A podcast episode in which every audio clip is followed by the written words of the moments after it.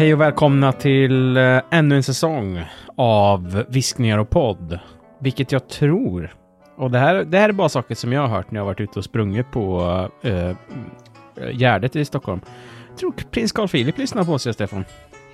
Det tror jag också. Uh, de spelar upp den, jag vet inte om den går just nu eller om den har kommit i alla delar än, men de, du har ju det där året med kungafamiljen. Då, det är ju rätt mycket B-foto när Carl sitter på sitt rum och så sitter han och lyssnar. Eh, och så märker han att kameran är där och då slår han igen dörren. Och då vet jag att jag har sett på hans telefon att det är Visning och podd han sitter och tittar på. Han har väl ett sånt eh, rum, eh, han bor ju på, han bor väl uppe på vinden på slottet va? Så han har ett sånt rum med ett sånt snett tak, har han inte det? och med eh, Metallica-affischer. Exakt. Vad mm. heter det? Har du haft ett bra jullov? Ja, det har jag. Jag har eh, haft ett välbehållet jullov. Det har varit mycket. Jag alltså, konsumerat extremt mycket. Jag satt och gjorde bara typ en sån eh, en, en räkneuppställning och jag hade sett i alla fall minst 30 filmer, fick jag till. Oj, ja. Och uh, ja, spelade lite spel och läste lite böcker och så här. Så jag har haft, jag utnyttjat tiden väl har jag. Mm. Och så gött med lite långledigt också. Varva ner lite efter den här otroliga framgångssagan som är just Viskning och podda. Hur har din, mm -hmm. ditt jullov varit? Det har hänt lite i, i ditt liv sedan dess. ja, det har jag gjort. Vad tänkte du, tänkte du på något speciellt eller? Nej, men jag tänkte bara på uh, diagnosen som äntligen blev fastställd. Vilken är det då? Autism plus eller? Autism XXL. Ja. Nej, jag skojar bara. Du får ja. berätta exakt hur din jul var. Utan att jag ska lägga mig Nej, men det har varit jättebra. Jag har också sett en hel del film och spelat lite tv-spel och har jag läst någon bok? Nej. Börja på en bok? Ja, det kanske jag gjorde. Men eh, jag har inte läst klart den än. Eh, och sett lite tv-serier och lite sådana där saker. Tänkt, tänkt mycket på vad som kommer framöver här har jag gjort. Mm, det gillar jag. Eh, lyfta blicken, se framåt, inte bara titta på Book. Precis. Jag tror att... Eh... Men du, jag tänkte på en sak. Vi... Mm. Är det någon... Vad är det vi har babblat om mest, skulle du säga, förra året? Uh, ja du, jag vet inte riktigt.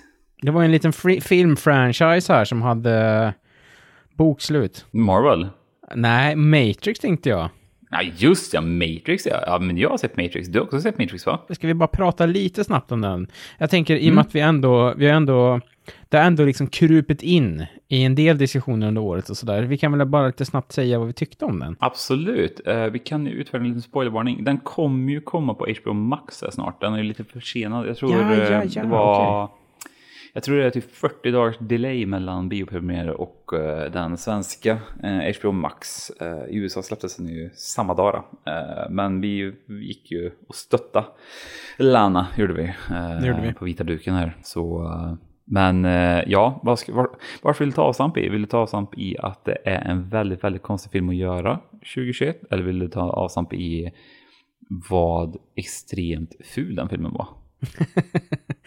Ja, så här, vi, vi, kan väl börja med vad ful den var. Det var väl kanske mm. inte någon... Eh, vad ska man säga? Jag blev inte jätteöverraskad.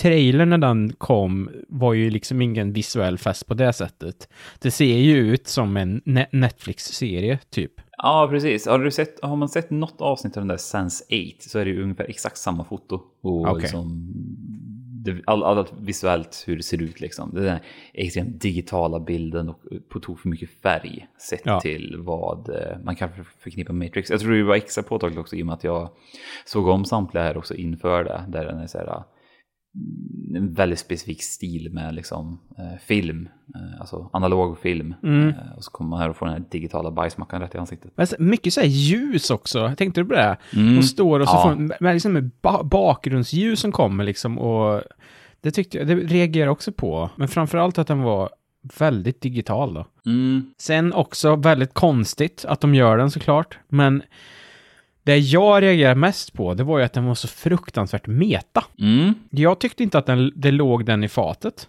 Ja, vi kan väl kanske försöka inte spoila för mycket, men man kan ju säga så här att eh, första halvan av filmen, om man har sett trailern så, eh, vad ska man säga, de behandlar ju trots allt ämnet att i originaltrilogin så dog ju eh, Neo i sista filmen där. Eh, han offrade sig själv för att kunna liksom rädda invånarna Zion och eh, den största frågan är ju så här, varför är Neo tillbaka? Och då bakar de ju in ett väldigt metaperspektiv där, vilket jag tyckte var kanske det bästa med filmen.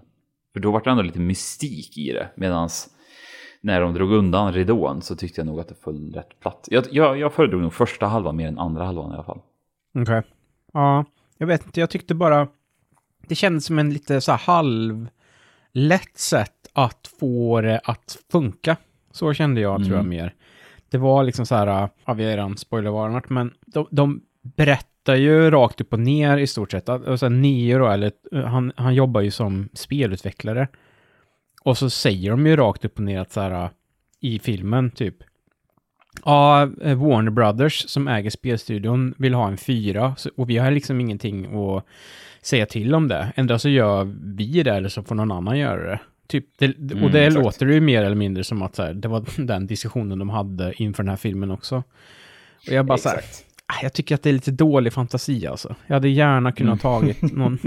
ja, men det finns väl säkert, det finns väl hundra eller tusen historier att berätta i det här universumet som är mer intressant än det här, så känner jag. Ja, det var väl också så här, ja, absolut det håller jag med om. Och sen så, jag, jag tror det var kombination, alltså hela den här kombinationen av ja, metan hade inte jag någon problem med så att säga, men allting som följde därefter kombinerat med det visuella, Eh, handlingen i sig var ju inte så himla bra. Jag tyckte det också var väldigt dåligt skådespeleri på alla utom eh, hon som spelade eh, Bugs, Jessica Henwick. Hon Just var det. den enda behållningen tyckte jag personligen då. Eh, alla andra karaktärer känns ju rätt krackiga liksom. Mm. vi, jag vet inte om vi har pratat om det tidigare men eh, vi har ju snackat om Guy Pearce i Prometheus och hans ålders, ålderssmink. ja. Mm. Det finns ju en som har liksom bräckt han nu i dåligast eh, så här, sminka sig gammal och det är ju Jada Pinkett Smiths Niobe som dyker upp där och är... Ja, den var bedrövlig faktiskt. Ja, jag tror det var väl ungefär där. För, om vi säger så här, jag tycker, jag tycker kanske att handlingen funkar och jag tycker den här liksom, det har gått rätt lång tid.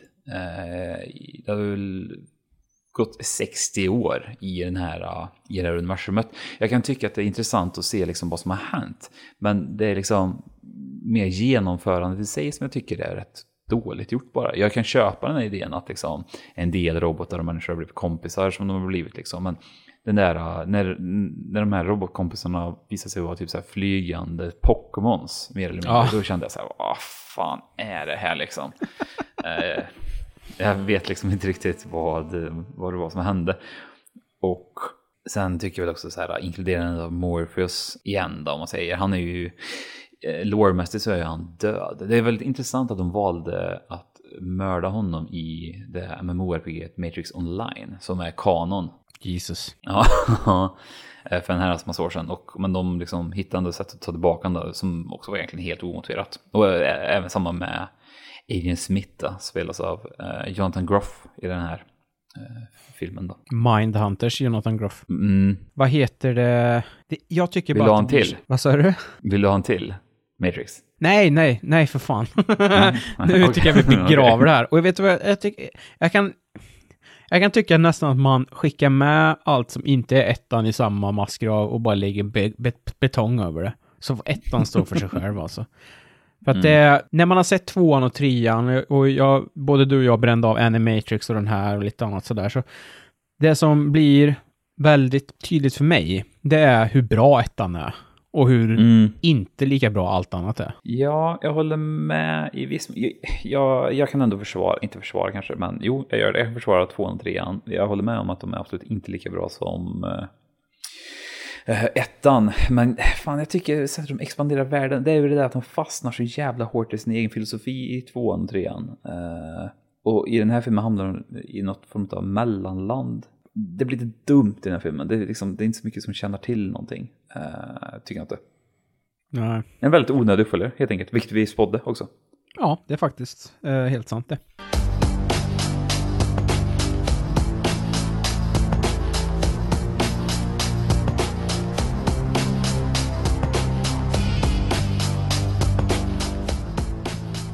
Är, vad är det som står ut, eh, förutom Matrix, eh, på jullovet sådär? Har du sett någonting som har fångat dig totalt? Ja, kanske inte fångat sådär totalt, men eh, jag gick igenom min lista och jag vill lyfta upp The Last Duel av Ridley Scott. Mm. Vill jag göra som kommer här nu. Och det var en sån film som jag var väl egentligen inte så pepp på när jag såg första trailern. Eh, men när jag såg den så tyckte jag den var väldigt, väldigt bra. Eh, gjorde jag ju. Det mm. handlar ju egentligen, den är ju baserad på sann historia också, det är helt sjukt det. Mm. Eh, den utspelar sig i Frankrike på 1300-talet kanske. Medeltiden i alla fall. Och så är det ju Matt Damon och Adam Driver och hon som jag aldrig kommer på namnet på som du har sett. Killing Eve-kosten. Jodie Comer tror hon heter. Mm, precis. Det är ju egentligen en eh, historia om de tre. Eh, där det händer en sak, man får följa liksom hela händelseförloppet i tre olika akter. Lite Rashomon-grejen liksom. Mm. ja men precis, man får följa liksom. Eh, ett kanske fräscha exempel är ju The Affair gjorde ju samma sak också. ja, det är sant. Ja. ja, men lite beroende på vem som berättar storyn. Ja, det är lite färgat av mm. liksom där då. Precis, man får ju liksom ta del av eh, den här händelsen sett från alla andras perspektiv, eller från de här personernas perspektiv då. Och det hela mm. kulminerar ju då i eh, det som filmen säger, The Last Jewel då. Och mm. utan att gå in för mycket på det så, det jag tyckt om med den här filmen väldigt, väldigt mycket var för att det var första gången på riktigt länge jag inte kunde förespå vad, hur den skulle sluta. Kände jag. Och, och, eh, man kan säga mycket om Ridley Scott, men typ den typen av actionscener är han så jävla bra på att regissera han, tycker jag. Ja, Otroligt, absolut. Eller hur? Ja, gud ja. Nej, men jag håller med allt. Och jag, ja, det jag tyckte också, det var att den inte caterar till eh, egentligen någon, utan det var liksom en film gjord för folk som uppskattar den här typen av historier och liksom ja, allt sånt där. Det var liksom, den var inte neddummad någonstans, tyckte jag. Nej, jag upplevde inte heller faktiskt. Och det var liksom gött att få den där, uh, den, medeltidsgritten som, uh, som han har gjort tidigare. Till exempel mm. i ja, men, eh, Gladiator, det är ju inte medeltid, men du förstår liksom den typen ja, ja. av liksom grit som kan bli. Och det var väldigt skönt att se. Han har fan någonting fortfarande där. Alltså, det blir kul att se House of Gucci här snart som har blivit äh, halvljummen mottagen. Ja, men jag är rätt pepp på den också. Och jag tror också, om vi ska vara helt ärliga, hade den här trailern kommit och det inte hade stått så här en film gjord av Ridley Scott så hade man ju varit ännu mindre pepp på den. Mm, jag tror också det faktiskt. Det något sålde inte så bra. Men eh, det är ju som sagt, eh, jag vill också lyfta att Ben Affleck är ju med eh, vår husgud. Våran kompis. Ja, men Och jag tycker han gör ett fantastiskt jobb i den filmen. Ja, verkligen. ja. Det, jag skulle säga att de, de alla är fruktansvärt bra. Och det som jag tyckte var ja. väldigt kul också, det är ju att eh, Matt Damon spelar, den karaktären han spelar, egentligen, egentligen oberoende av vem som berättar den, till och med när, när det är från hans perspektiv så är det ju liksom... ja. Alla, alla har ju träffat en sån person liksom. ja. ja. Ja, han är ju medeltida Frankrikes största loser kan man säga. ja, han är väl sinnebilden för svår att jobba med skulle jag säga också. Mm, mm. Verkligen. Uh, jo, jag tänkte på det. Uh, det finns ju den där, uh, man ska tycka synd om rika människor, men det blir ju lite på samma sätt som i, uh, vi såg nyss klart Succession säsong 3. Och det blir ju lite där samma sak också, att på något sätt så tycker man väldigt synd om vissa karaktärer, men på ett annat sätt så tycker man inte synd för dem för fem öre liksom. Uh, av liksom, sett till vilka de egentligen är också i den här världen. Så li, lite som med han, att det är så här, på ett sätt tycker man lite synd om han, på ett annat sätt inte. Nej, men, ja, men verkligen så är det så. Den är, mm. Jag tyckte också om The Last Jewel. Så att den hade kommit på Disney Plus här, om jag inte såg helt fel. Eh, mm, då rekommenderar jag verkligen folk att klippa på. Ja, det tycker jag, verkligen. Har du något schysst att lyfta? Jag har ett par grejer. Jag har sett också knäppt nog eh, Disney Plus. De har ju den här Star Plus-avdelningen eh, där som mm. inte... För de, man tror ju att Disney Plus bara är liksom eh, Marvel och Star Wars och barnfilm. Men de har ju den här mm, mm. Star Plus-grejen som är väl någon slags Hulu, vad ska man säga, internationell Hulu det, kanske? Ja, och så är det typ, ja, det är typ mycket Fox liksom. Eller? Ja, just det, Fox och FX och lite sådär. Det, var lite, är lite mm. blandat. Det finns väldigt mycket mm. pärlor där alltså. Jättemycket bra eh, filmer. Och en av de grejerna var ju, som jag hittade av en slump, uh, The Show Show. Uh, mm. Det är alltså då uh, David Show, som är en konstnär från USA. Han blev känd för den stora massan när han fick uppdraget att göra en väggmålning på en nystartad hemsida som hette Facebook. Och istället för att ta pengar så tog han aktier.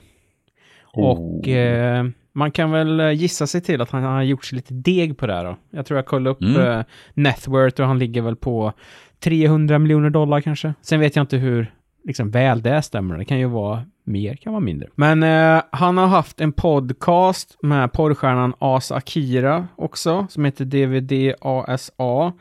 Eh, den var väl väldigt kontroversiell när den höll på. De var ju väldigt frispråkiga och jag tror att de la ner den för att eh, han berättade att han hade varit så här halv olugn mot en massös. Dock var, det tydligen, dock var det tydligen på skämt, så att jag vet inte riktigt hur mycket det stämmer. Hur som helst, han är extremt frispråkig och eh, behandlar väldigt många samtal han har. Eh, för han liksom har senaste åren varit med i massa andra poddar och så. Eh, han behandlar typ alla samtal som terapi, kan man säga. Mm. Eh, så att det finns eh, till exempel en eh, Joe Rogan-intervju med honom som är liksom, ja men blev lite viral och sådär tack vare det. Och samma med den här tv-serien då. Och man tror liksom att så här, för att David i den här tv-serien har bjudit in massa så här LA-kändisar till hans hus där han målar deras porträtt samtidigt som de sitter och babblar. Och jag trodde ju att det skulle bli, du vet, så här, en massa kändisrunk bara. Mm. Där de är så här LA-spirituella och du vet så här osköna.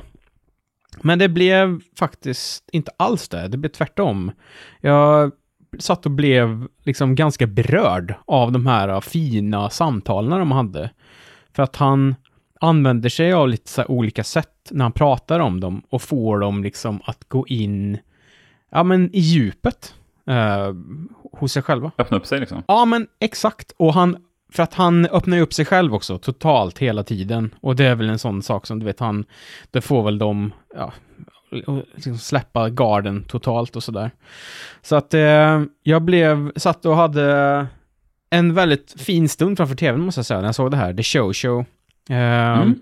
Och han är en jävel på att måla också. Men han ser liksom inte ut att vara det, för det är så himla mycket kaos runt omkring han. Och eh, det jag uppskattar också med den här serien, det är ju så här, för folk som jag, som kanske har lite så här halv uh, ADHD och lite svårt att koncentrera sig så är den ju väldigt så här, rappt klippt med en massa, mm. för han har väl filmat under alla de här åren så att han liksom så här petar in uh, en massa uh, saker som han har filmat under åren också så att den är väldigt så här stilistiskt och snygg gjord tycker jag. Men på ett ganska så här konstnärligt sätt. Ja, kan verkligen rekommendera den, för jag tycker att det var, det känns på riktigt. För det skulle lika gärna kunna varit väldigt så här fake av alltihop. Bra tips! Ja, men det är inga, och det är inga så jättekändisar. Jag tror hon, Asa Akira med, ja, eh, Kat Von D och hennes gubbe. Och jag har aldrig gillat henne, men nu fick jag en helt annan bild av henne. Eh, Will Arnett ifrån Bojack Horseman och, eh, vad heter han, Rain Wilson är med också ifrån The Office. Så att det är liksom inga oh, sådana här nice. A-listers och så, men jag tycker, det blev, jag tycker det var väldigt bra. Jo, Val Kilmer dyker upp också. Och för de som inte vet det, Val Kilmer har ju fått, uh, han har ju blivit sjuk, så han kan ju typ inte prata längre. Men det gjorde inte så mycket, han var, hade mer med som någon slags bollplank lite sådär, små, smått. Ja, snyggt. Ja, det finns ju, om ni vill se en produktion där det är uppenbart att han inte kan prata, är ju Thomas Alfredssons uh, Snömannen, där han är extremt dubbad genom hela filmen, faktiskt. Oh, den har jag fortfarande inte sett, jag måste se den ja. Mm, det tycker jag, det kan du verkligen göra. eh, förutom den, jag har sett, eh, vi har sett den här Station 11 också på HBO Max. Oh, berätta mer. Det är en postapokalyptisk serie. Uh, utspelar sig uh, i en värld där, jag tror det är någon slags influensa, som har tagit uh, död på alla. Och det här är ju för oss då, som inte har varit med om det de senaste två åren, det här är ju något helt galet alltså. Så att man sitter mm. ju här och förfasas över det här, saker som aldrig kan hända. Ja. Att, att, att, det blir en pandemi liksom. Ah, fy fan. Mm. Nej, men så, så här då, skämt åsido, det, det har ju varit ganska mycket sånt nu på senaste tiden. Men den här, och det har varit ganska mycket så här postapokalyps-serier också. Och det kommer ju mer, framförallt den här Last of Us, baserat på den här äh, tv-spelet som både du har spelat, är ju båda vi mm. ganska pepp på.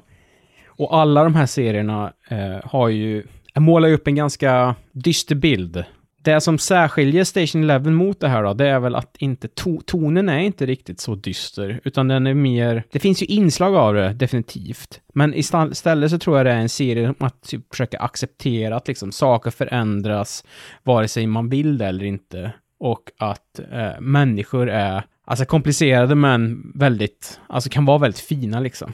Och grundpremissen är då att den här, eh, vad heter hon, Mackenzie Davis, hon har varit med i Blade Runner 2049, Halt and Catch Fire. Hon spelar en, uh, vad är hon? De är en skådespelare som eh, tillsammans med en trupp andra skådespelare och musiker åker runt en stor sjö i USA och eh, sätter upp Shakespeare-pjäser. Mm. Så det är liksom grundgrejen då. Att man får liksom följa det i, liksom, i en postapokalyptisk setting. Så.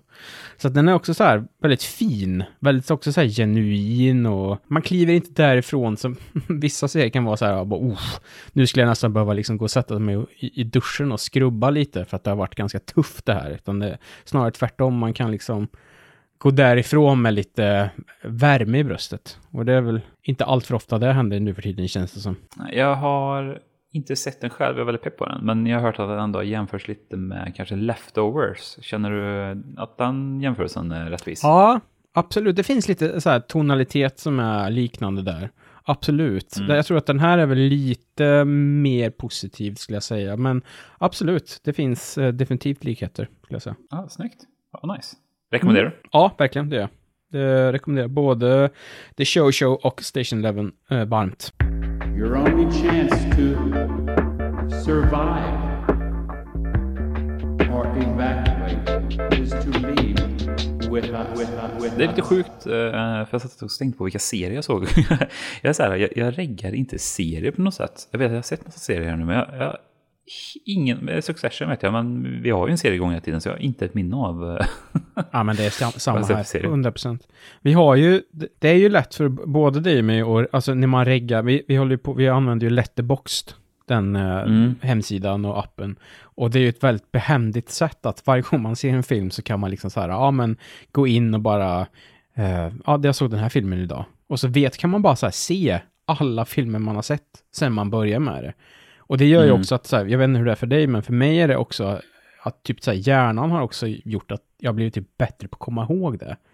Eh, mm. Uh, och uh, jag brukar också lägga ett litet betyg, jag vet att du gör inte det längre, men jag gör det. Och Nej. det är också ett sätt för mig att liksom så här, typ vad jag, ja, vad, vad tyckte jag om den? Men då, serier det, ja, det finns inget bra sätt än. Och det är samma, jag kommer typ inte heller ihåg. Alltså man har sett så jävla mycket serier, men det är mycket man kommer inte ihåg heller liksom. Ja, och om någon av våra lyssnare har jättebra verktyg eller tips på någon bra sida där man kan lägga tv-serier så får ni gärna mejla in till oss att, uh, jag vet inte vad vår mejl är, men... Uh... Vissningar och podd gmail.com. Ja, så mm. det är bara Yes.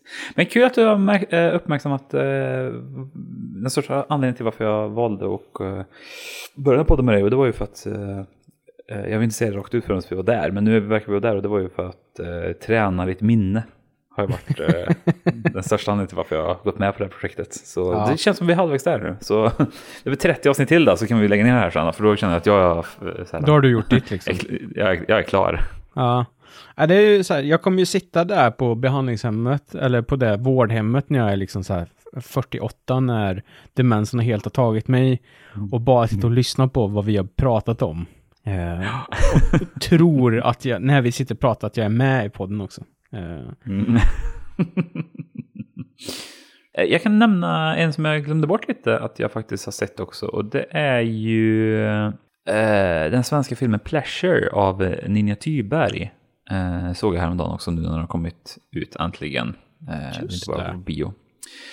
Eh, handlar om eh, en svensk 19-årig tjej spelad av Sofia Kappel som är debuterar i den här filmen. Hon spelar eh, en aspirerande porrskådis gör hon som drar till LA för att eh, finna lyckan och göra karriär om man säger. Det, den har ju fått rätt mycket hyllningar och tillrop om man säger så. Och det som jag kanske kan lyfta med den här filmen lite snabbt är, jag vet att vi pratade om det tidigare när det kommer till hon, eh, Chloe Zhao heter hon va, hon som uh, The No Man's Land och Eternals här nu va. Just det, ja. För jag, jag, tänkte väldigt mycket på henne när jag såg den här filmen, framförallt hennes förra film, den The Horse Rider tror jag, The Rider heter den kanske, ja skitsamma. Mm. Just det där att den här filmen där vi får följa då karaktären Bella Sherry när hon ska liksom gå från eh, kan man säga, botten till toppen då, inom eh, Los Angeles porrindustri mm. är att hon har valt att inkludera eh, riktiga porrskådespelare har hon gjort som karaktärer, liksom som skådisar. Och mm. det är väl kanske någonting som är känt generellt är väl kanske att, jag vet inte, de är kanske inte de bästa skådespelarna. Eh, oftast. Och, men det som det blir i det här fallet då när de ska liksom spela antingen någon, liksom, säga, någon version av sig själva. Eh, det kan vara folk som kanske är misslyckade eller inte riktigt liksom, kommit dit än så att säga. Eh, mm. Och det som jag kan tycka då blir väldigt skönt är att skådespeleriet blir liksom så naturligt så att det känns mer liksom dokumentärt. Förstår du vad jag menar då? Där ja. Att det känns mer som en välproducerad dokumentärfilm. Vilket gör att man blir väldigt snabbt indragen i det här och känner liksom att det blir så fruktansvärt trovärdigt allting. Exakt så här, mm. alla scener och hur det går till. Och... Nästan lite underspelat gissar jag, eller? Mm, ja men precis. Och det, känns liksom mer som en reality-dokumentärt. Och, och, det gör väldigt mycket för den filmen, för man liksom sugs in och liksom, det gör väldigt mycket också att hon, Sofia Kappel, är liksom debuterar. Jag, jag, jag, jag har typ svårt att inte koppla henne till något annat nu i fortsättningen om du förstår vad jag menar. Att ja. Det känns som att hon är Bella Cherry. Och mm. det var en sån grej som jag verkligen tyckte om den filmen. Jag kan rekommendera den eh, till, ja vad ska man säga, till någon som kanske inte ser den när svärmor är med i samma rum. För den är rätt grov är den. Mm -hmm. Det, det är så att säga, utfärdar en liten varning här och säger att det, det är lite det är lite hårda, hårda slangar i bild eh, och den typen av situationer är Så det kanske blir lite stelt eh, ja. om man ser den. Eh. Not safe for work. Exakt, ja det, det kan man ju lugnt säga. Ser den inte ja. mellan jobbmöten eller på lunchen. Ja. så att säga. Sitt inte och streama den på mobilen liksom. Vad kollar du på? Nej, det är den nya, den nya svenska filmen. Oh, okay, ja. Mm. Ja, det, det, blir nog lätt om man bara säger nej, måste, den här är superhyllad, den går på festivaler och... Alltså, oh. Nej, kanske inte där. Nej. Nej, men jag kan absolut eh, rekommendera den. den. Den känns som att den ger en väldigt rättvis bild också sådär att den på något sätt inte svartmålar eller skapar någon sån... Det känns som att den är väldigt ärlig i sitt porträtterande av den här branschen. Gör den. Ja, så att det, det, är liksom inte, för det, det som lätt kan bli då, det är väl att det kan bli liksom ett, ett statement mot hela den grejen. Men det kanske inte blir så, eller? Nej, jag tycker det, det känns som att det är typ så extremt objektivt. Och hon har ju, i och med att hon har fått med sig alla de här personerna mm. som är, när jag kollar upp det, är verksamma inom, i, i verksamma i branschen liksom. Ja, du har kollat upp det? På, ja, när man kollar på IMDB liksom så, ja, så ser man ju vad, vad de gör för något. Ja, okay. eh, och, och då i alla fall så känns det som att hon skulle inte bränna den bron tror jag och måla upp det som att det vore liksom eh, Lilia Forever situation. Utan det, det känns som en rätt så ob objektiv tolkning. Liksom. Sen får man ju tycka vad man vill om det. Då, att, det är alltså, ja, det, den är ju äckl, det är väldigt mycket äckliga scener så sett. Men mm. kan ju varna för också. Den, den, den, är rätt magstark. Eh, ja. är den. Ibland är det ju precis vad man är ute efter också. Ibland, jag vet inte hur det är med dig, men ibland kan man ju verkligen du vet, ha ett begär av att se någonting som får liksom magen att vända sig in och ut mm. på sig själv liksom. Verkligen. Det, alltså, det mörka i mänskligheten. Så. Ja, verkligen. Och det är ju en väldigt speciell bransch det här också som den här filmen verkligen porträtterar. Så ja, men jag, kan, jag kan rekommendera på Pleasure och se den. Ja. Får jag fråga en sak bara medan vi ändå mm. är inne på det innan vi ska gå vidare? Äh, har du någon sån som är din favorit? Någon sån som får dig liksom att här, äh, vilja skamduscha efter att ha sett den typ? Nej, inte på rak arm. Man har ju sett en del filmer som verkligen är, alltså det, det vill säga Lilia Forever, alltså mm. den typen av filmer i så fall. Men jag har ingen, ingen på rak arm. Har du, har du en nu så får du jättegärna tipsa om den. Ja, men det är väl, klassikern är väl Requiem for a Dream är väl den. Den liksom. Mm. Jag, har, jag orkar, har fortfarande inte orkat se om den, även fast jag misstänker att jag kommer ha, liksom, eller att det kommer vara, den kommer vara väldigt, väldigt bra. Men den, mm. den, det tar för mycket emot liksom med vad, vad, vad som händer i den. Eh, för att jag liksom ska typ orka ta mig, ta mig igenom det. Så. Ja, men det, jag förstår exakt vad du menar. Jag, jag kanske inte har någon så jag är kanske mer ute efter en känsla. Eh, ingen som att det blir så här supermagstark på det sättet. Men det finns ju en del filmer som verkligen är så här. Ah, gör ont i hela kroppen att se. Jag vet mm. första gången jag såg den eh, Festen av Lars von Trier. Oh, den, ja. den får jag ont i hela kroppen av att tänka på till och med. Den är mm. så fruktansvärt sjuk den filmen kan jag tycka. ja. ja. Är, det, är det Lars von Trier som gör den? Ja. Nej, förlåt, förlåt, förlåt, förlåt. det är ju Thomas Winterberg. Ja, Sorry. men det, det, var ju eh. dog, Dogma, under Dogma, vad heter det, tiden där. Mm. Mm. Exakt, de mm. lite grejer. Och jag kan väl säga att jag, jag är ju mer Thomas Winterberg än Lars von Trier är Ja, kanske. Ja, kanske. Oh, fan är det? Ah. Jag tycker... Jag vet inte, om du skulle ställa upp en ny von Trier bredvid en ny Winterberg så skulle jag nog ändå gå mot uh, von Trier alltså. Ja, ja kanske. Han är Oscarsvinnande Thomas Winterberg. Ja. Men äh, ja, jag, ja. Dans, danskar. Ska vi, ska vi ja, avsluta hela det här med att bara säga så? Vi, vi, ja, danskar. Vi, stå, vi står med liksom armarna i kors på något så här ute, ute i skogen någonstans och skakar på huvudet bara. Danskar mm. alltså. Mm. Spöregn. Uff. Mm. Danmark. Utskitet av kalk och vatten. Och det här Sverige. Hugget i granit. Dansk jävlar. Dansk jävlar! På tal om usch så kanske vi leder in rätt så bra i eh, nästa diskussion. Om det inte var så att du hade något mer att tillägga. Nej, det har jag inte. Är du redo? Jag är redo. Eh, det var ju som sagt ett långt jullov och vi vill ju ladda upp rejält och peppa till exakt alla våra lyssnare. Eh, Prins Carl Philip eh, skickade en spy-emoji till mig i morse här mm. i chatten. men jag tänker väl att det är inte vårt fel att han inte förstår geniet Zack Snyder. Vi har sett Zack Snyders Justice League från 2020. Almost like a premonition. Think there's an attack coming. My lord, this world will fall. I need warriors. I'm building an alliance to defend ourselves. How do you know your team's strong enough? If you can't bring down the charging bull, then don't wave the red cape at it.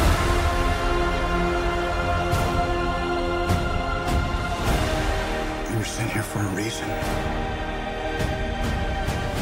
And even if it takes you the rest of your life.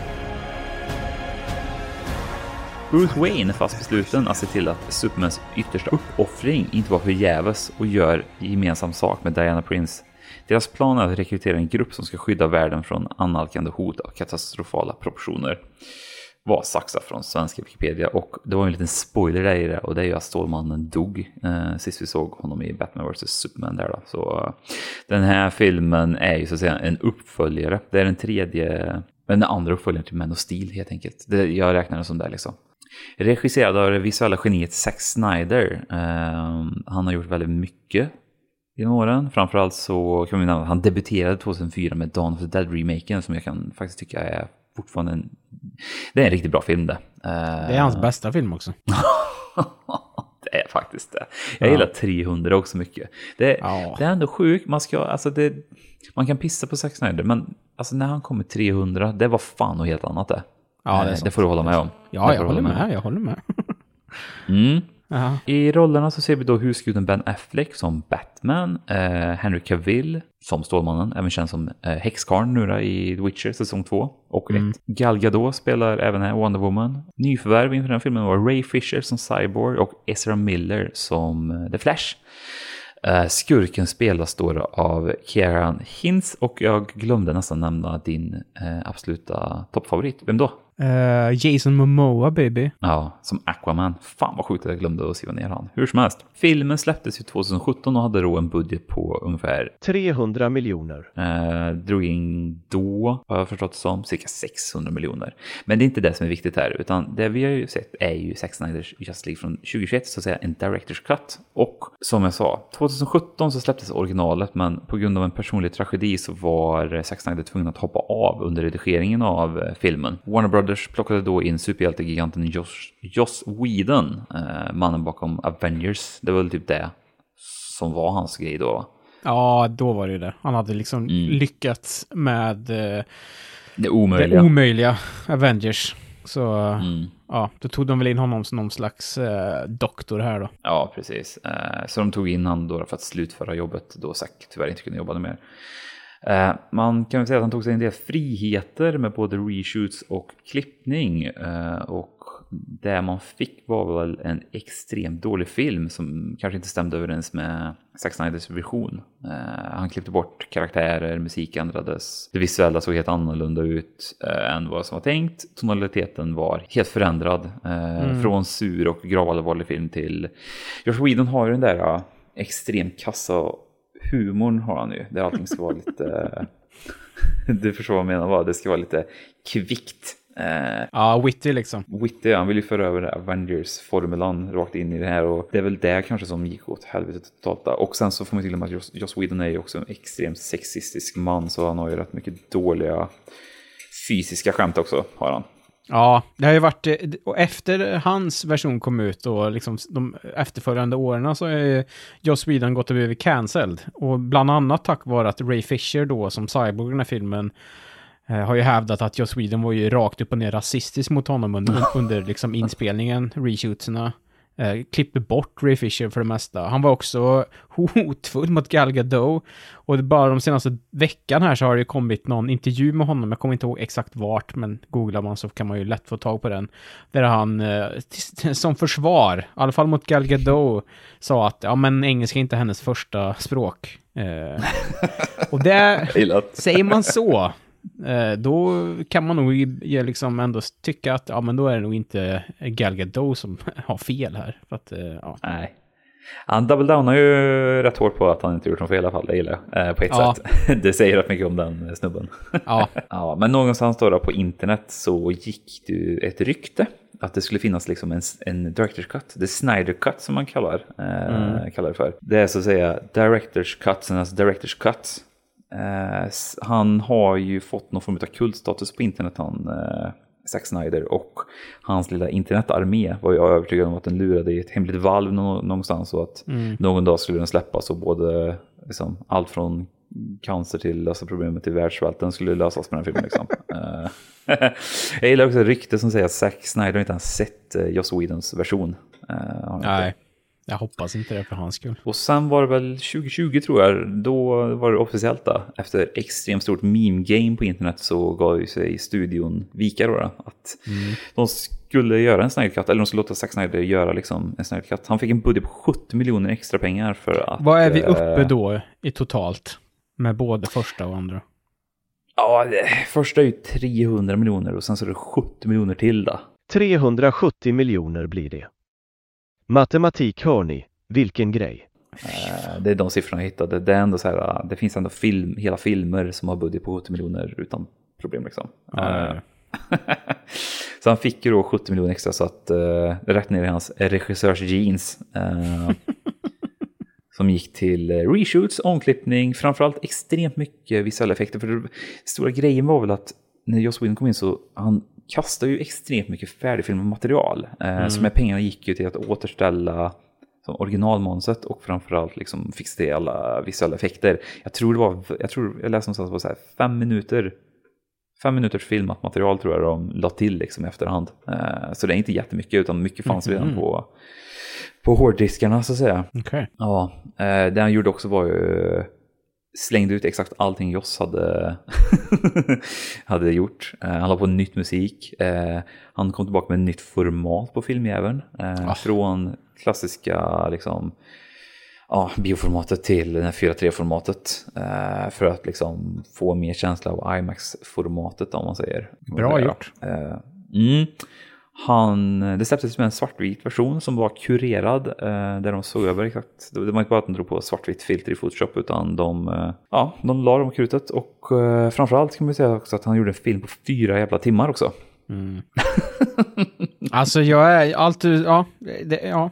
Ska vi börja då eller? Ja, ja. ska vi börja? De största ändringarna, eller? Så här, jag jag, det, det jag vill säga, det, det jag vill öppna med, det är ju mm. att så här, han fick göra det här. Det, det, måste ju ha varit någon slags terapi för Zack att få avsluta det här.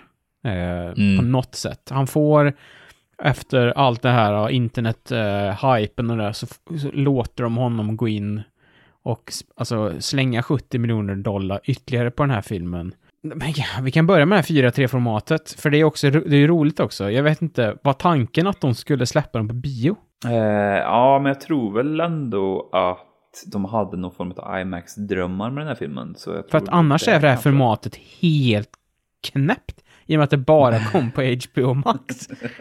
Alltså så här, man sitter, folk sitter ja. hemma och har liksom så här en bild som ser ut som så här helt fyrkantig typ. Så att det blir som mm. svarta, svarta border på sidan av tvn liksom. Mm.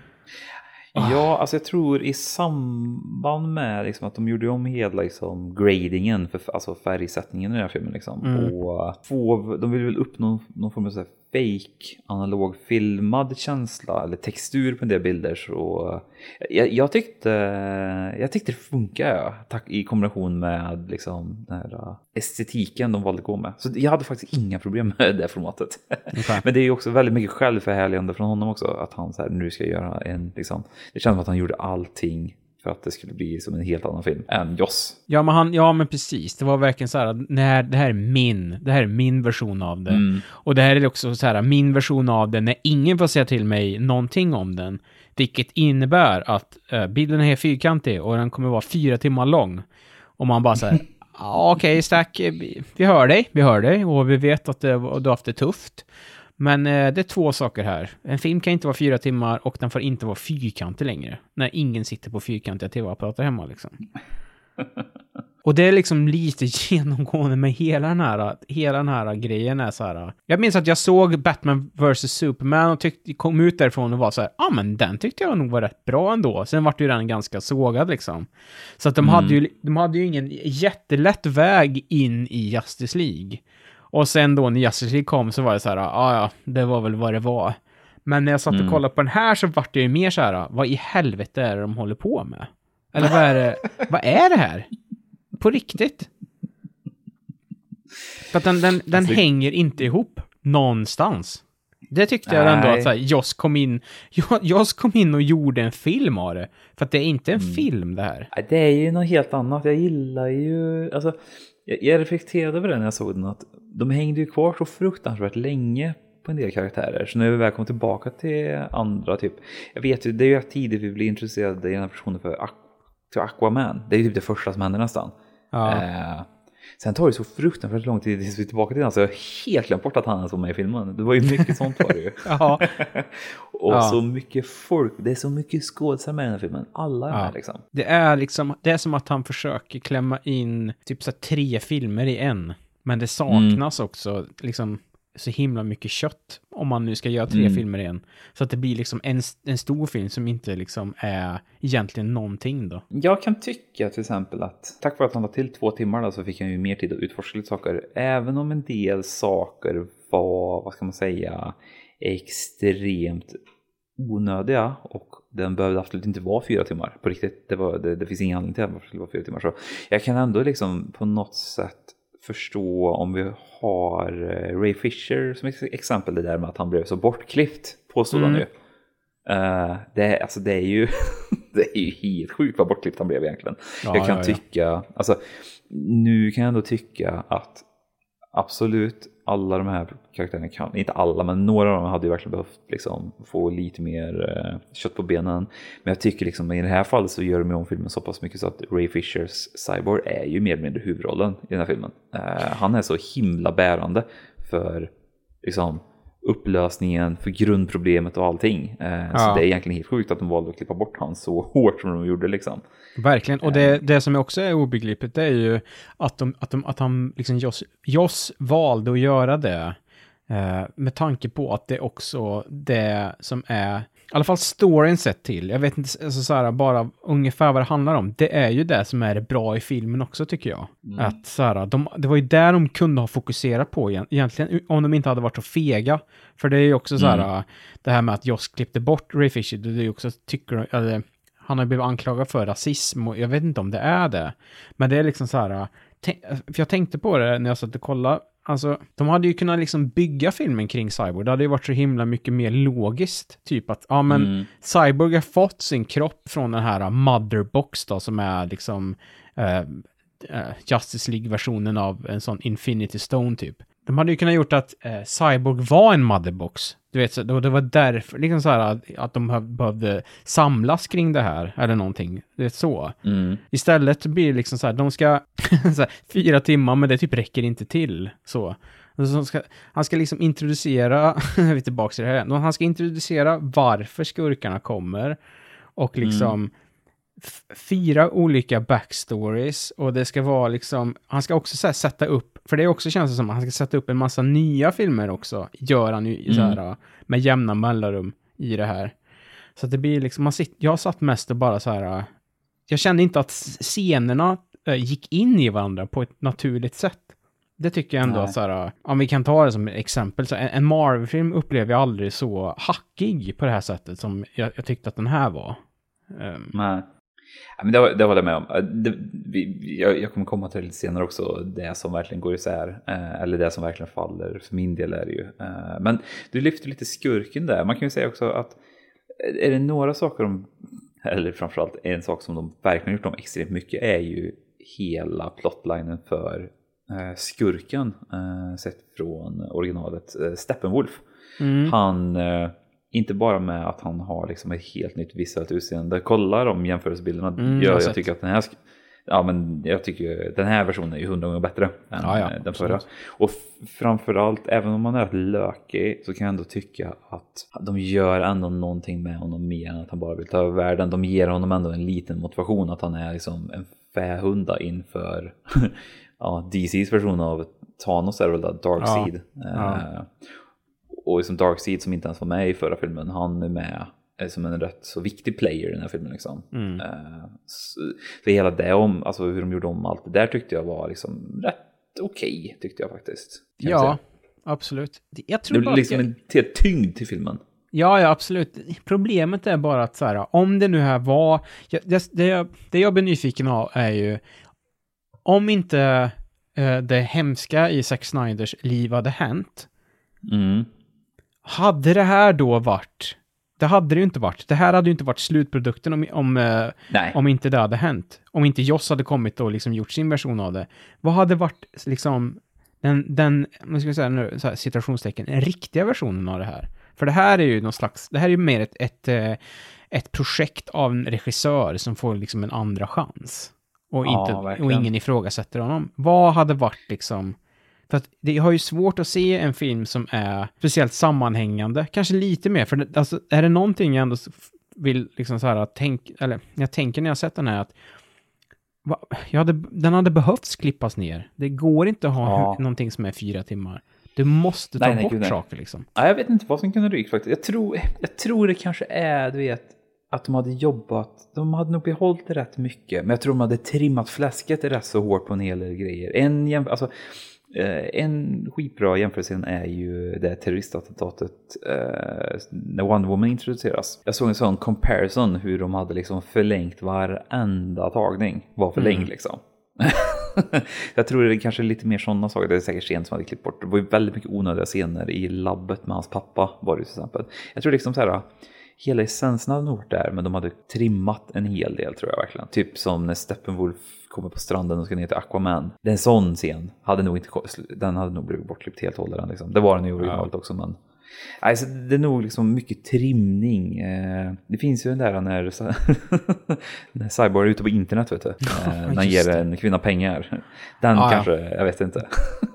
ja, jag, var, då, jag var sugen på att importera den här rakt in i Premiere Pro här och bara klippa bort skiten själv alltså. Ja. Då, Ja. Martian Manhunter hade ju nog kanske varit väldigt bortklippt också. Drog en liten spoiler där, men det, vi förutsätter att ni har sett filmen. Ja, det var liksom en, en karaktär som bara så här, här har vi ytterligare en karaktär. Och man bara, ja. Jätteförvirrande. För jag som inte kan DC och inte koll på Martian Manhunter. Det är också så här, bara namnet är ju helt galet egentligen. Martian ja. Manhunter, de är så här, ja. han är skurkan. Men, och så ser han ut som han gör liksom. Men, jag tror nej, också en, en grej med honom är att han typ inte själv kallar sig för Martian Manhunter. Han har väl någon sån här marsnamn liksom. ja, nej, så ja, det är lite korkade saker. Men jag tror nog att typ eh, innan jag går in liksom på vad jag tyckte var väldigt dåligt med filmen så jag, jag tyckte kanske jag minns slutet så himla bra i förra filmen att det inte var någon riktigt tyngd i det. Det upplevde jag ändå här att eh, slutet var ändå som sista eh, fighten, vad man ska kalla det. Den var väl kanske lite mer, liksom, inte ovis, men det kändes inte lika lätt den här gången. För jag minns att förra gången jag såg originalet att allting känns så lätt för dem. Liksom. Mm. Uh, det är alltså det jag ändå uppskattar med den, det var ju att så här, han hade ju ändå tagit bort, han hade ju skapat bort allt det här, dum, den här dumma humorn som Joss tog med sig. Mm. Så att, och det var ju nice. Jätteskönt. Väldigt skönt. Så här, Flash, hade, han gick ju från att vara helt o... Liksom, man orkar inte se en sekund med honom. Han var ju ändå okej okay nu liksom. Sådär. Ja, verkligen. verkligen. Så det, det, var väl, det var väl nice. Och sen så är det ju så här, han är ju ganska...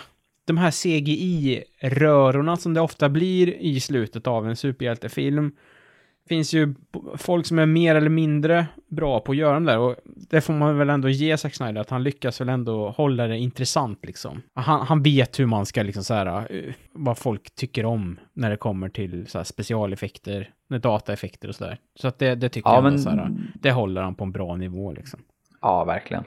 Jo, jag kom på vad jag skulle säga. Det som jag tyckte om med den framförallt, och jag vet liksom inte riktigt vad jag säger om den här filmen, men jag tyckte om jag märkte när jag kom in i den så här hårt att jag tyckte det var gött att den bara satt och tuggade på lite. Jag hamnade i ett mode där jag var så här, hade jag suttit där och, och, och någon hade liksom i hemlighet lagt till en timme till, jag tror inte jag hade märkt det.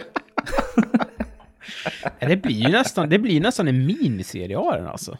Ja, men det är ju det, speciellt sättet ja. den är strukturerad på. Den är ju fem akter är den ju. Ja. Så jag vet, jag såg typ första tre akterna en kväll, sen så var jag tvungen att stänga av för det är ju helt omöjligt att se en så lång ja. film, speciellt så matig liksom. Men, ja, men fan det... Det, det är ju ja, det är så himla kul också så här, man, sitter, man är ju lite mer så här, jag är ju mer av ett Marvel-fan och sådär, men jag tänker ju det är så kul mm -hmm. de som är så här inbitna DC-fans. de har ju, de har ju lite skakare om man nu ska liksom vilja ha det som på Avengers liksom. De har ju ändå några filmer och de går in lite i varandra och sådär. Men det är ändå mm. så här, det, är ju liksom, det, det vi komma till, det var väldigt kul att så här, skurken i Wonder Woman, Aris, mm. han, han är ju med i en scen där, och det, han spelas ju av David Thulis, som är någon så här uh, engelsk, väldigt bra skådespelare. Han spelar ju bland annat så här, Professor Lupin i Harry Potter-filmer, men han har gjort så himla, himla mycket brittisk film och tv och han är ju grym alltså. Han är en jättebra mm. skådespelare. Och han är ju, han är ju så aktuell med någon serie med Olivia Colman nu. Mm, The Landscapers på HBO. Exakt. Och det, och det är liksom så här mer hans. Han är ju liksom en actors actor. Därför var det så jävla roligt. Jag satt och skrattade för mig själv när han dyker upp i en sån CGI action-scen som är så en, en, flashback. Och bara liksom säger ingenting, men det är bara hans face på en sån jättestor ja. musklig kropp. och sen var, ja, det, då, för, för att, just för att det ska liksom hänga ihop lite med så här, första Wonder Woman och sådär. Jag, tyck, jag tyckte det var väldigt kul alltså. Ja, ja jag håller med. Det, var, det såg jag roligt ut allt det där. Jag gjorde det faktiskt. ja, men det får man ändå ge en också då, kanske lite, lite, lite. Att det var ju extremt mycket fanservice var det ju. Alltså jag tänkte ju på den flashbacken där när de spöar på Darkseid för hur många tusen år som helst. Liksom, att de, de gör ändå den där, liksom, att de har Green Lantern på plats och de har de här karaktärerna. De har ju de där Falk flickan och fan de där, det där örnfolket liksom.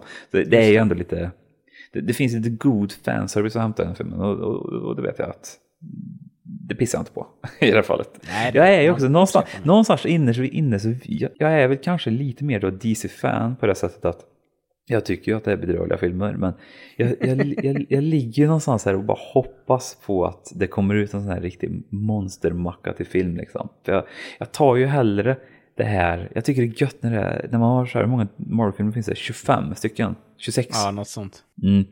När, det kom, när det bara kan så här, komma en som är så här ultragrav, allvarlig, extremt hårda kontraster, allting är så här så jävla polerat efter en viss typ av så här, visuell stil. Ja. Jag tycker det är lite, här, det är lite gött där. Ja, ja, absolut. Det, du, du, jag vet, du kommer ju nu kom, då kommer ju du svimma här nu när jag berättar för dig att det kommer en ny Batman här i vår. Nej, det, det, har vi ju koll på båda två, men den är ju, det är ju verkligen det då. Det kan man väl säga ja. om den. Det du inte får då, det är väl kanske, du får inte den här världsbyggargrejen som jag tror att det är många som går igång på när det kommer till, till Marvel. Det är ju det, det här mm. att saker och ting hör ihop. Och jag tror att det är en sån här grej som folk underskattar att folk tycker är nice. Eller nu gör ju inte mm. det folk längre, men förr var det ju det att så här, folk tycker om när saker och ting makes sense och hänger mm. ihop. Och det är det som Marvel har varit jävligt duktiga på liksom hållit eh, skeppet någorlunda rakt hela tiden liksom. Ja, och det är det som är så orolig nu inför kommande, är det fas 4 de är i nu eller? Nu när de måste liksom starta om lite, för det är ju typ det de gör lite. Eh, ja, men typ, precis. Den Eternals, den senaste storfilmen, släpptes ju häromdagen på Disney Plus, gjorde den, och den kom på bio i, jag vet inte, somras eller höstas. Och ja. det, det var typ den känslan jag fick när jag såg den filmen, är ju så här, nu börjar de få slut på hjältar. Ja, det... Och det framförallt så börjar det bli väldigt konstiga hjältar de kastar in. Eh, utan att spoila någonting så det börjar bli... Eh, det, det, är verkligen så här, ah, det är så uppenbart att nu startar vi om på ny kula liksom. Men summa summarum då, som du brukar säga. Eh, jag kan tycka att oavsett hur mycket man polerar en bajskorv så är det fortfarande en bajskorv. Eller? Ja, det, du, jag tror du sa precis vad jag tänkte där också. Jag tycker mm. att det, är, det var en hot mess att börja med och ingen av de här versionerna är egentligen någonting vad det skulle ha varit. Jag tycker att så här, de, hade jag fått välja så hade man skänkt 370 miljoner dollar till mm. liksom eh, olika välgörenhets eh, eh, organisationer och sen så hade man börjat om från början liksom. Ja, nästan redo att hålla med dig. Jag tyckte ändå att eh, man, kan, man kan se den tänker jag. Vad fan man kan se den. Ja, men nej men absolut, så här. Uh, så här, vi, mm. vi lever i ett society, blink blink. Uh, mm. det är liksom så här, ändå Zack Snyder får avsluta där han påbörjar. Och älskar man såna här grejer, för det är, finns en stor publik som älskar superhjältefilmer, uppenbarligen. Mm. Så är, har du ju ytterligare någonting att liksom bränna tid på, så kan vi väl säga du får ändå se Stålmannen, Läderlappen, eh, vad heter Wonder Woman på, på svenska? Mirakelkvinnan eller? Nej, det vore helt sjukt, men hon får gärna, jag vet inte, men hon får gärna heta den nu. I Viskningar och podd så heter hon Mirakelkvinnan hädanefter. Mm. Blixten och eh, vad heter Aquaman då? Vattenmannen. Vattenmannen och uh, Robotmannen då eller? Robotmannen. Du får ändå en, en fyra timmar eh, macka när de eh, löser, eh, löser ett problem liksom. Så att, gillar du det så varsågod, det mm. finns. Det finns att hämta. Ja, ja. Jesus Christ. Fan vad nice då. Vad har du i pipen till nästa vecka då? Vi har ju lite sådär att vi brukar, innan vi avslutar, om, om man rekommenderar och lite sådär ljuspunkter och sådär, men kanske ska skita i det. Ja. Ja, vi struntar i det. Vi, det, vi, det kan vi verkligen ta med oss när jag presenterar min veckans band här till nästa vecka. Och jag misstänker att du har sett den här, för jag, jag vet att jag har sett den. Uh, det är en sån film som det var så himla länge sedan jag såg. Så därför vill mm -hmm. jag ge den, ge den en ny, ny chans. Mm. Och det är John McNaughtons 1998-macka Wild Things med Nev Campbell och Denise Richards. ja, den, jag har ju sett den, men jag var väldigt liten när jag såg den. Som man är när man ser den här typen av filmer. Mm. Jag minns att den här filmen gick ju, du vet när man hade sett TV1000 och sånt där, så då hade de ju sin repertoar som rullade. Så man kunde ju se mm. typ en film tre gånger på en helg, mer eller mindre. ja. Det här var en film som vi hade när, extremt tidigt på DVD. Alltså så tidigt att vi inte ens hade en DVD-spelare, utan vi satt och kollade på den på datorn. Ja. Wild Things det. Ja, den och första X-Men som var en sån uh, filmat på en bio i USA. Ja, ah, ska, jag berätta, ska jag berätta för dig vilken min första DVD-film var? Ja, gärna. Bodyguard. Nej! Jo, det är sant. Shit, vad sjukt. Ja, ja sjukt. faktiskt. Vår DVD-spelare var ju större än ett Playstation 5 då också vet jag. De var stora, såg ut som en förstärkare gjorde Du vet så här, ja. folk... Men vad sjukt. Kan inte du skaffa dig ett sånt audiointresse? Ja. Och, och så här, hålla på med förstärkare och skit. Jag borde ju göra det, vet du. Men det var sjukt, mm. Bodyguard är ju, den är ju så här, det är ju en klassisk VHS-smörgås annars det. Konstigt ja, att det, ja, det, det, var en DVD, alltså så här, man tänker att första DVDn är väl typ en film som typ släpptes när DVDn kom liksom. Men du, frågan är, nu blir vi lite sävliga här, men frågan är inte, frågan är om det var den första DVDn också. First DVD. Nej. Jag för mig att den var så jävla tid på DVD bara. Ja, men det var det inte. Ja, jag skitsamma. Innan vi avslutar här, vilken var den sista VHS-filmen? Eh, jag skulle gissa på att det är typ såhär uh, Attack of the Clones eller någonting. A History of Violence. Nej. David Cronenberg. Ja. ja.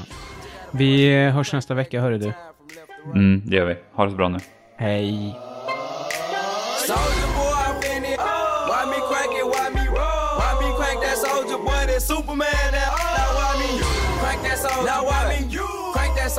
Now I mean you crank that soul now I mean you crank that soul now what? soldier boy I been it why me crank it? Why me roll? Why me crank that song. soldier boy then Superman that now I mean you crank that soul now I mean you crank that soul now I mean you crank that soul now I mean you crank that soul now what? Soldier boy